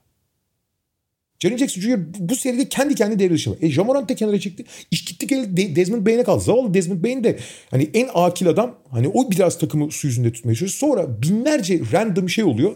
Bir şekilde getiriyorsun kazanıyorsun. İşte ha burada da bak biraz evvel işte Nick Nurse ile Budenholzer için söyledim Taylor Jenkins. Ya kardeşim Steven Adams'ın bu seride oynayamayacağı belli. Bu seride Steven Adams'ın Sonra Javier Tillman'ı soktu. Javier Tillman ilk maç fena. Bu da Javier Tillman bütün sezon oynamamış zaten. Çok formsuz. Artık gene bu serinin oyuncusu değil. E, Towns'un eşleşmesi değil. Bu seride e, Towns'un tek eşleşmesi var. Ya kanattan Kyle Anderson'da savunacaksın ya Brandon Clark'la. Brandon Clark'ın her girdiği bölümü daha iyi oynuyorlar. Çıktığı her bölümü kötü oynuyorlar. Ya kardeşim 5. maça geldi artık bunu anla ya. Neyse ki Neyse ki abi Jaren Jackson Jr. da Javier Tillman da foul problemine soktuğu için Steven Adams da mecburen oynuyor Brandon Clark. Yani elinde olmadan mecburen doğru yolu buluyorsun. Ya, tabii. Sadece son bir şey söyleyeceğim abi. Dördüncü maçın sonu. Tamam mı? İki sayı önde şey. Minnesota e, işte bir şey oldu. 20 24 saniye altında taktik foul yaptı şey. Memphis iki sayı gerideler. 24 saniye altında süre var. 2'de 2 attı şey. Minnesota ve farkı 4'e çıkardı. 4.4 saniye var abi. 4.4. Tamam mı? Ee, ta, aynen. Ve şeyin molası kalmamış e, Memphis'in. Dip çizgiden çok küçük arıyorlar. Hızla orta sahaya kadar gelir. Desmond Bain'e geldi top. Bir buçuk saniye kalaban. Desmond Bain böyle 8,5-9 metreden kaldırdı. Üçlüye kalktı. Tamam mı? Yani böyle iki buçuk üç saniye kala hatta. Hani atacak bunu. Şey, abi Anthony Edwards topa atladı biliyor musun? Evet. Ya bu kadar şu abi her şey olur da böyle şuursuzluk olur mu? 4 sayı öndesin abi. Adama vursan foul olsa basket foul olmasını geçtim. 3 atışlı foul kullansa ikisini atıp üçüncüde rebound mücadelesi var. Ne yapıyorsun e son abi? maçta ne da onun şuursuzluğu götürdü abi. Ya ne yapıyorsun? Ha işte tekrar onu söyleyeceğim. Dördüncü, beşinci maçın sonunda da abicim zaten sürenin bitmesinde bir buçuk Niye atlıyorsun var. o topa abi? Topa atlanan adamın at... Niye atlıyorsun abi o topa? Niye atlıyorsun? Niye niye? Ya önünde kal yeter. Önünde kal. Tek bir şeyin var ya. Önünde kalacaksın. Evet. Yani bu serinin bütün hikayesi budur abi. Yani bu o kadar bilinçsiz, o kadar büyük. Bir kere zaten yani üçün, üçüncü maçta olanlar hani iki kere 25'ten maç verdiler ya. iki kere 25'e çıkarıp iki kere 25'ten maç verir mi? Aynı maçı iki kere 25'ten verir misin abi? Yani şöyle abi ben ben de en son şunu söyleyeyim. Yani Memphis seride 3-2 önde kazandığı son iki maçı iyi oynamayıp kazandı. Ee, hatta kötü oynayıp kazandı. Zaten üçüncü maçta iki defa 26 sayıya geri e, 26 sayı geri düşmüş olması bunu gösteriyor. E, son maçtan bahsettik, istatistiklerden, maçın gidişatından bahsettik. Şimdi buna oturup üzülecek değiller. E, ve sonuçta almaları gereken tek bir maç var. Yarın alamazlarsa bir sonraki maç evlerinde. Fakat abi yani Mesela maçlara tek tek şeyden bakmak, ba, e, bağımsız bakmak mümkün olsa oyuncu psikolojisini falan kestirmek çok kolay olmuyor. Sonuçta bir taraf duvara sırtı dayanmış oynuyor artık ama e, Minnesota Minnesota daha önde gözüküyor mesela bana şey olarak tek tek bak bakmaya çalıştığımda. E, iki maçı net kendi hıyarlığından verdi Minnesota. Bu kalan iki maçı kazanacakları anlamına gelmiyor. Bir kez daha tekrarlayayım yani ee, öyle veren başka şekilde de verebilir falan ama Memphis açısından da ciddi tehlike sinyalleri var burada. Çok var abi ama ben bir kere daha tekrar edeceğim. İkinci maçı Memphis net kazandı. Diğer dört maç tamamen e, random etkilerle sonuçları belirlenmiş saçmalıklar silsilesidir yani. Yani e, iki takım şey var ya abi kimse Abi öyle bir maç oldu. Kimse kaz- e, kaybetmeyi hak etmedi. Yazık oldu kaybedeni.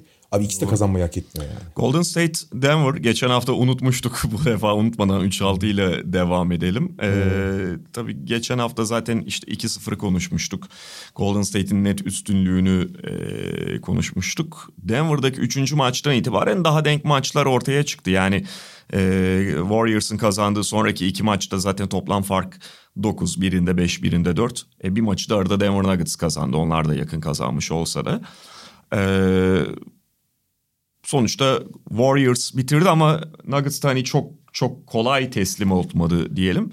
Ve şu var abi e, ben hani oradan pası sana atayım. Geçen hafta bizim e, bu seriye dair konuştuğumuz en belirgin şeylerden biri işte Warriors'ın yeni bir deadline up bulmasıydı. Ee, bu hala geçerli evet. Hatta son maça onunla başladı. Biraz da Stephen Curry artık ya adama da ayıp oluyor. Daha fazla kenardan getirmeyelim. Mu- muhtemelen onu da düşünüp ne yaparım ben ya Kevon seni bench'ten getireceğim bozulmazsın değil mi diye e, deadline up bahanesiyle onu şey yaptı. e, fakat abi sen geçen gün yayında da bundan bahsetmiştin dördüncü maçın yayınındayken. Yani deadline up evet belli senaryolarda özellikle hücum e, ateş gücüne ihtiyacı varken çok çok faydalı olabilir Golden State'e. Ee, evet ama birlikte oynarken onlar biraz ufak kalıyorlar. Eski dead line-up'lar kadar versatil, savunma anlamında versatil değiller.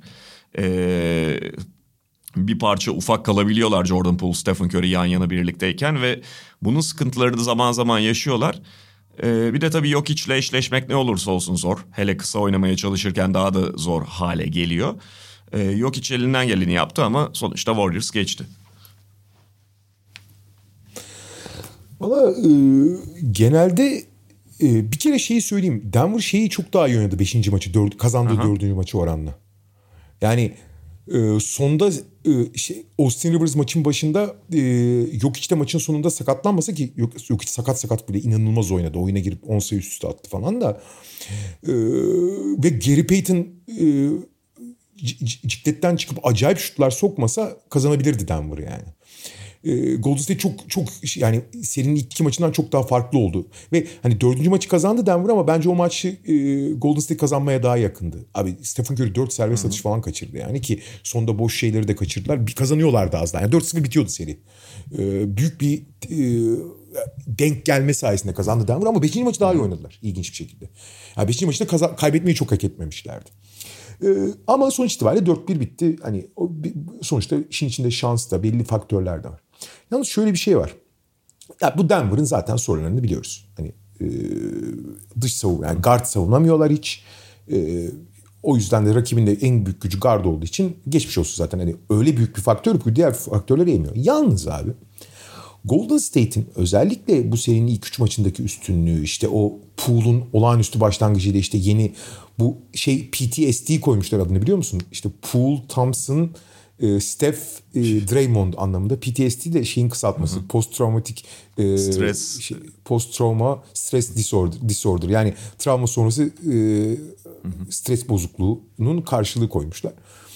Abi şimdi evet özellikle Clay Thompson sezonun son bölümünde kendini buldu. Bu seriyi de çok iyi oynuyor falan ama abi e, Clay Thompson'ın devamlılığını hala biraz sorgulamak lazım iki seneden sonra. Ve Poole da acayip bir seviyeye çıktı ama e, bunu korumak çok Evet. Son iki maçı kötü oynadı Poole. Tikim çıkardı zaten son bölümde oynatmadı Poole'u.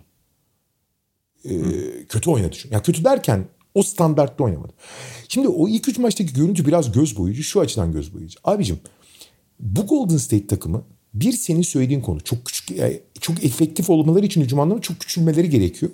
Fakat skor opsiyonları da sınırlı abi. Yani Clay, Steph ve şey dışında, Poole dışında gerçekten üst düzey işte Wiggins'e kalıyor elleri tamam mı? Hani işte Otto Porter, Draymond Green, Gary Payton, Kevin Looney işte kimi oynatıyorlarsa başka kimi oynatıyorlar? Ee, son dönemde Kuminga. Başka kimseyi oynatmıyorlar. Ee, hı hı. Kuminga. Zaman zaman Bunların Bielitsa. hiçbiri sana skor vermez. Bunlar bunların hiçbiri sana skor vermez abi. Ki zaten normal Gary Payton'da Draymond hiç vermiyor falan. Abi şimdi bu da işte Poole'un biraz kötü oynadığı, Clay'in ritim bulamadığı bir maçta çok ciddi sıkıştırabilir senin elini. Küçük kalmanın dezavantajı. Burada mesela yine koçların seri içi... Abi Michael Malone ancak 5. maçta şeyleri buldu. Mesela şey yapıyorlar. Yok içi daha perde gelmeden switch ettiriyorlar ki pick and roll'da kalmasın diye. Yani onun açık alanda Stephen Curry'i kovalamasın diye. Abi bunu daha ikinci maçta yapabilirdin. Sonra şeyi son maç keşfettiler. Ya kardeşim Draymond Green hücumda hiç potaya gitmiyor. Draymond Green'i bırak. Diğer 4 kişiyi 5 kişiyle savun. Bırak Draymond Green basket atmaya çalışsın. Oyun kurucu yapma yani. Pasör yapma. Evet abi. Pasör şöyle e, yani o pas verdiği zaman onu savunma. Pası verdiği oyuncuları savun yani. E, ve sen büyüksün abi. Boyalı alana saldır. Abi 5. maç bir başladı. İlk 7 hücumu 5'inde Aaron Gordon potaya gitti. Ve hepsinde foul aldı. Dördünde foul aldı. Birinde basket attı galiba. Çünkü zaten büyüksün abi orada. Ya Aaron Gordon'un da en iyi yaptığı şey yani karar yani sürekli diyeceksin. Abi ilk çeyrekte 7'de 5 isabet 8'de 5 fauldü şey. Ee, Aaron Gordon. Önlem almak zorunda kaldılar yani. E bunları baştan yapıyor. Sonra işte hücum rebound üstünlüğü doğal olarak çok küçüldüğü için şey. Ama abi bir taraftan atamıyordu abi Denver. Ya Denver dördüncü maçı niye kazandı? İşte e, ilk yok için olmadığı bölümde Bonsai'nin 3 üçlük attı. Üçüncü çeyrekte Montemoris 5 üçlük attı diye kazandı. Normalde de atamıyorlar. Bu maçta da 29'da 6 üçlük attılar abi. Ya 29'da 6 üçlük atarsan nereye yeniyorsun Golden State'i? Diğer her şeyi iyi yapmana rağmen. Demarcus Cousins müthiş bir maç oynadı. Çünkü yok içi zamanlarda zaten çok oynadı. Demarcus Cousins müthiş bir maç oynadı. 3'te 2 üçlük attı o bu arada. yani bu 29'da 6'nın içinde o da var yani. E o zaman yenemezsin abi zaten. Ama Golden State'in de özellikle ilk üç maçta göründüğü kadar iyi olmadığını Evet, e, evet. söylemek lazım. Yani Gary Payton maçın sonunda Gary Payton maçın sonunda çok ciddi sorumluluk almasa e, çok Kesin. zorlanıyorlardı. Ya bu yani. şey konusu abi bahsettiğin yani skor opsiyonu e, skor opsiyonundan ziyade mesela e, şu anki Danny Green gibi bir oyuncuları da yok şey e, bu, o grup dışında yani Aynen, hepsi aynen, aynen, direkt olarak rahatlıkla risk edilebilen oyuncular Iguodala bilmem işte e, orada işte şeyi bozabilecek yani bu sıkışmayı engelleyebilecek başlıca oyuncu Otto Porter onun da daha iyi katkı vermesine ihtiyaçları var. Geçiyorum abi Dallas Utah son serimiz. Doncic döndü.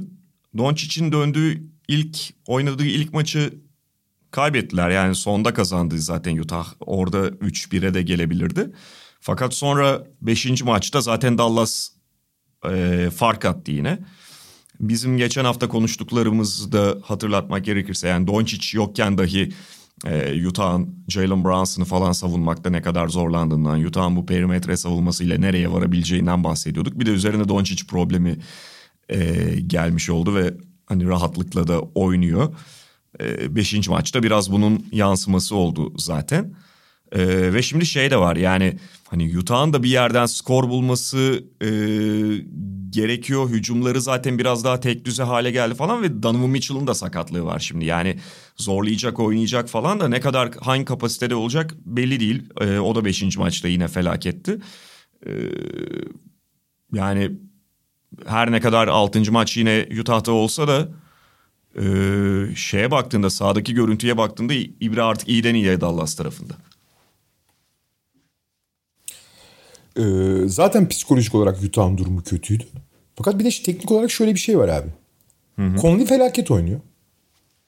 Çok zaten hani ufak kalıyor. Perimetre çok büyük şey.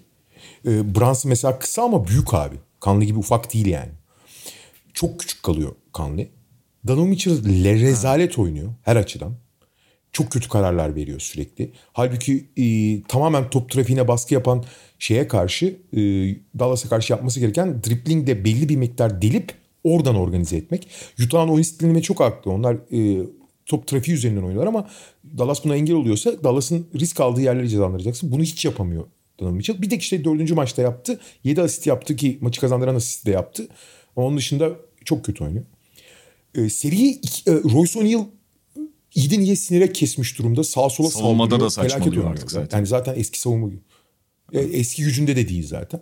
Abi seriyi hücum anlamında 3 oyuncu sürüklüyor. Yani 2 oyuncu sürüklüyordu. Gober'i de tamamen devre dışı bıraktılar. Çünkü Gober'in e, ikili oyun partnerlerinden biri Inglis'ti. O sezonu kapattı. Diğeri Mike Conley'di. Mike Conley kötü oynadığı için Robert, Gober'i hiç kullanamıyor. Gober'e top ge- geleceği zaman zaten hemen kapanıyorlar. Dışarı püskürtmek istiyorlar yani.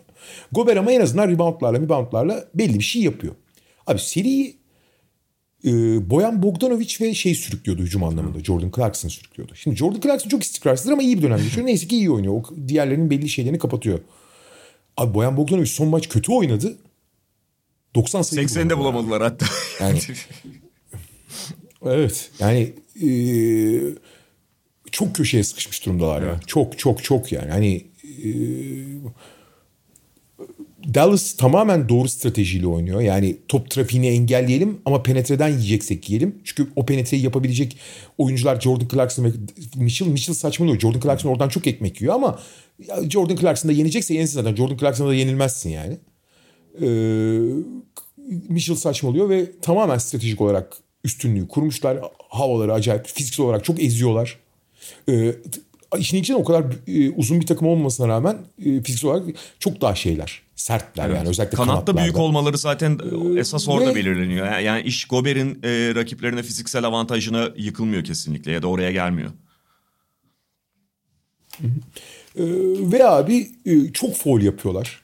Daha da fazla yıpratmak için. Ee, işin ilginç yanı ilk üç maçta çok iyi foul atıyordu Utah. Ya, ama yetmiyordu. Son maçta kötü, dördüncü maçta kötü foul atmasına rağmen maçı kazanmayı başardı ilginç bir şekilde. Ee, ama e, sonuç itibariyle gerek teknik olarak gerek psikolojik olarak e, Dallas net bir şekilde kontrol ediyor şu anda seriyi. Altıncı maç belki Utah'ta ama Dallas resmen iki adım önde gibi gözüküyor yani. Ki yani Doncic yüzde yüz değil belki ama ben playoff'a girerken şey demiştim hatırlıyorsun. Batı'nın bence en iyi ikinci takımı Dallas demiştim. Ee, ben açıkçası Phoenix'teki sorunları da düşününce e, şey e, Golden State'i de ben e, pek çok kişi kadar beğenmiyorum yani. Ee, Dallas çok ilginç bir noktaya gidiyor Doncic yüzde yüz olursa yani. Ee, hani bu seriye dönersek dönersem ben de şeyi söyleyeyim. Bu senin az önce bahsettiğin yani o top trafiğini engelleme konusu. Hani e, Utah'ın şu anki halini görmesen normal sezondaki belli ezberlerle hareket etsen işte son maç 30'da 3 atmış. Bir önceki maç maç 35'te 10 atmış. Yani bir yerde bunu döndürür gibi bir beklenti içine girebilirsin ama ya Utah şu anda zaten eskisi gibi kaliteli şut üretemiyor. Ve bu ortaya çıkan... Abi kaliteli şutör üretemiyor. Şöyle söyleyeyim. Asistleri de üçlük denemeleri de yüzde otuz beş yani üçte bir Evet, oranında evet. düşmüş durumda abi. Yani tamamen oyunu değiştirdi çünkü şey Dallas. Ee, ve yani bir de işin öbür tarafında zaten perimetreyi savunamamaları var. Nasıl çıkacaklar 6. maçtan bilemiyorum Hiç. açıkçası. Hiç abi. Yani Dallas onların operasyon yaptığı yeri tamamen kilitliyor. Oraya bütün kaynaklarını, savunma kaynaklarını ayırıyor ve iyi iş yapıyor. Özellikle Block ve e, Dorian Finney-Smith. E, tam tersine Dallas'ta e, şey e, Utah savunması da onların operasyon yaptığı yerde hiçbir şey yapamıyor. Peki abi kapatalım istersen böylelikle. Ee, haftaya tekrar Evet abi. görüşmek üzere diyoruz. Mediamarkt'ın sunduğu podcast'ten bu haftalık bu kadar. Hoşçakalın. Hoşçakalın. Mediamarkt Podcast'i sundu.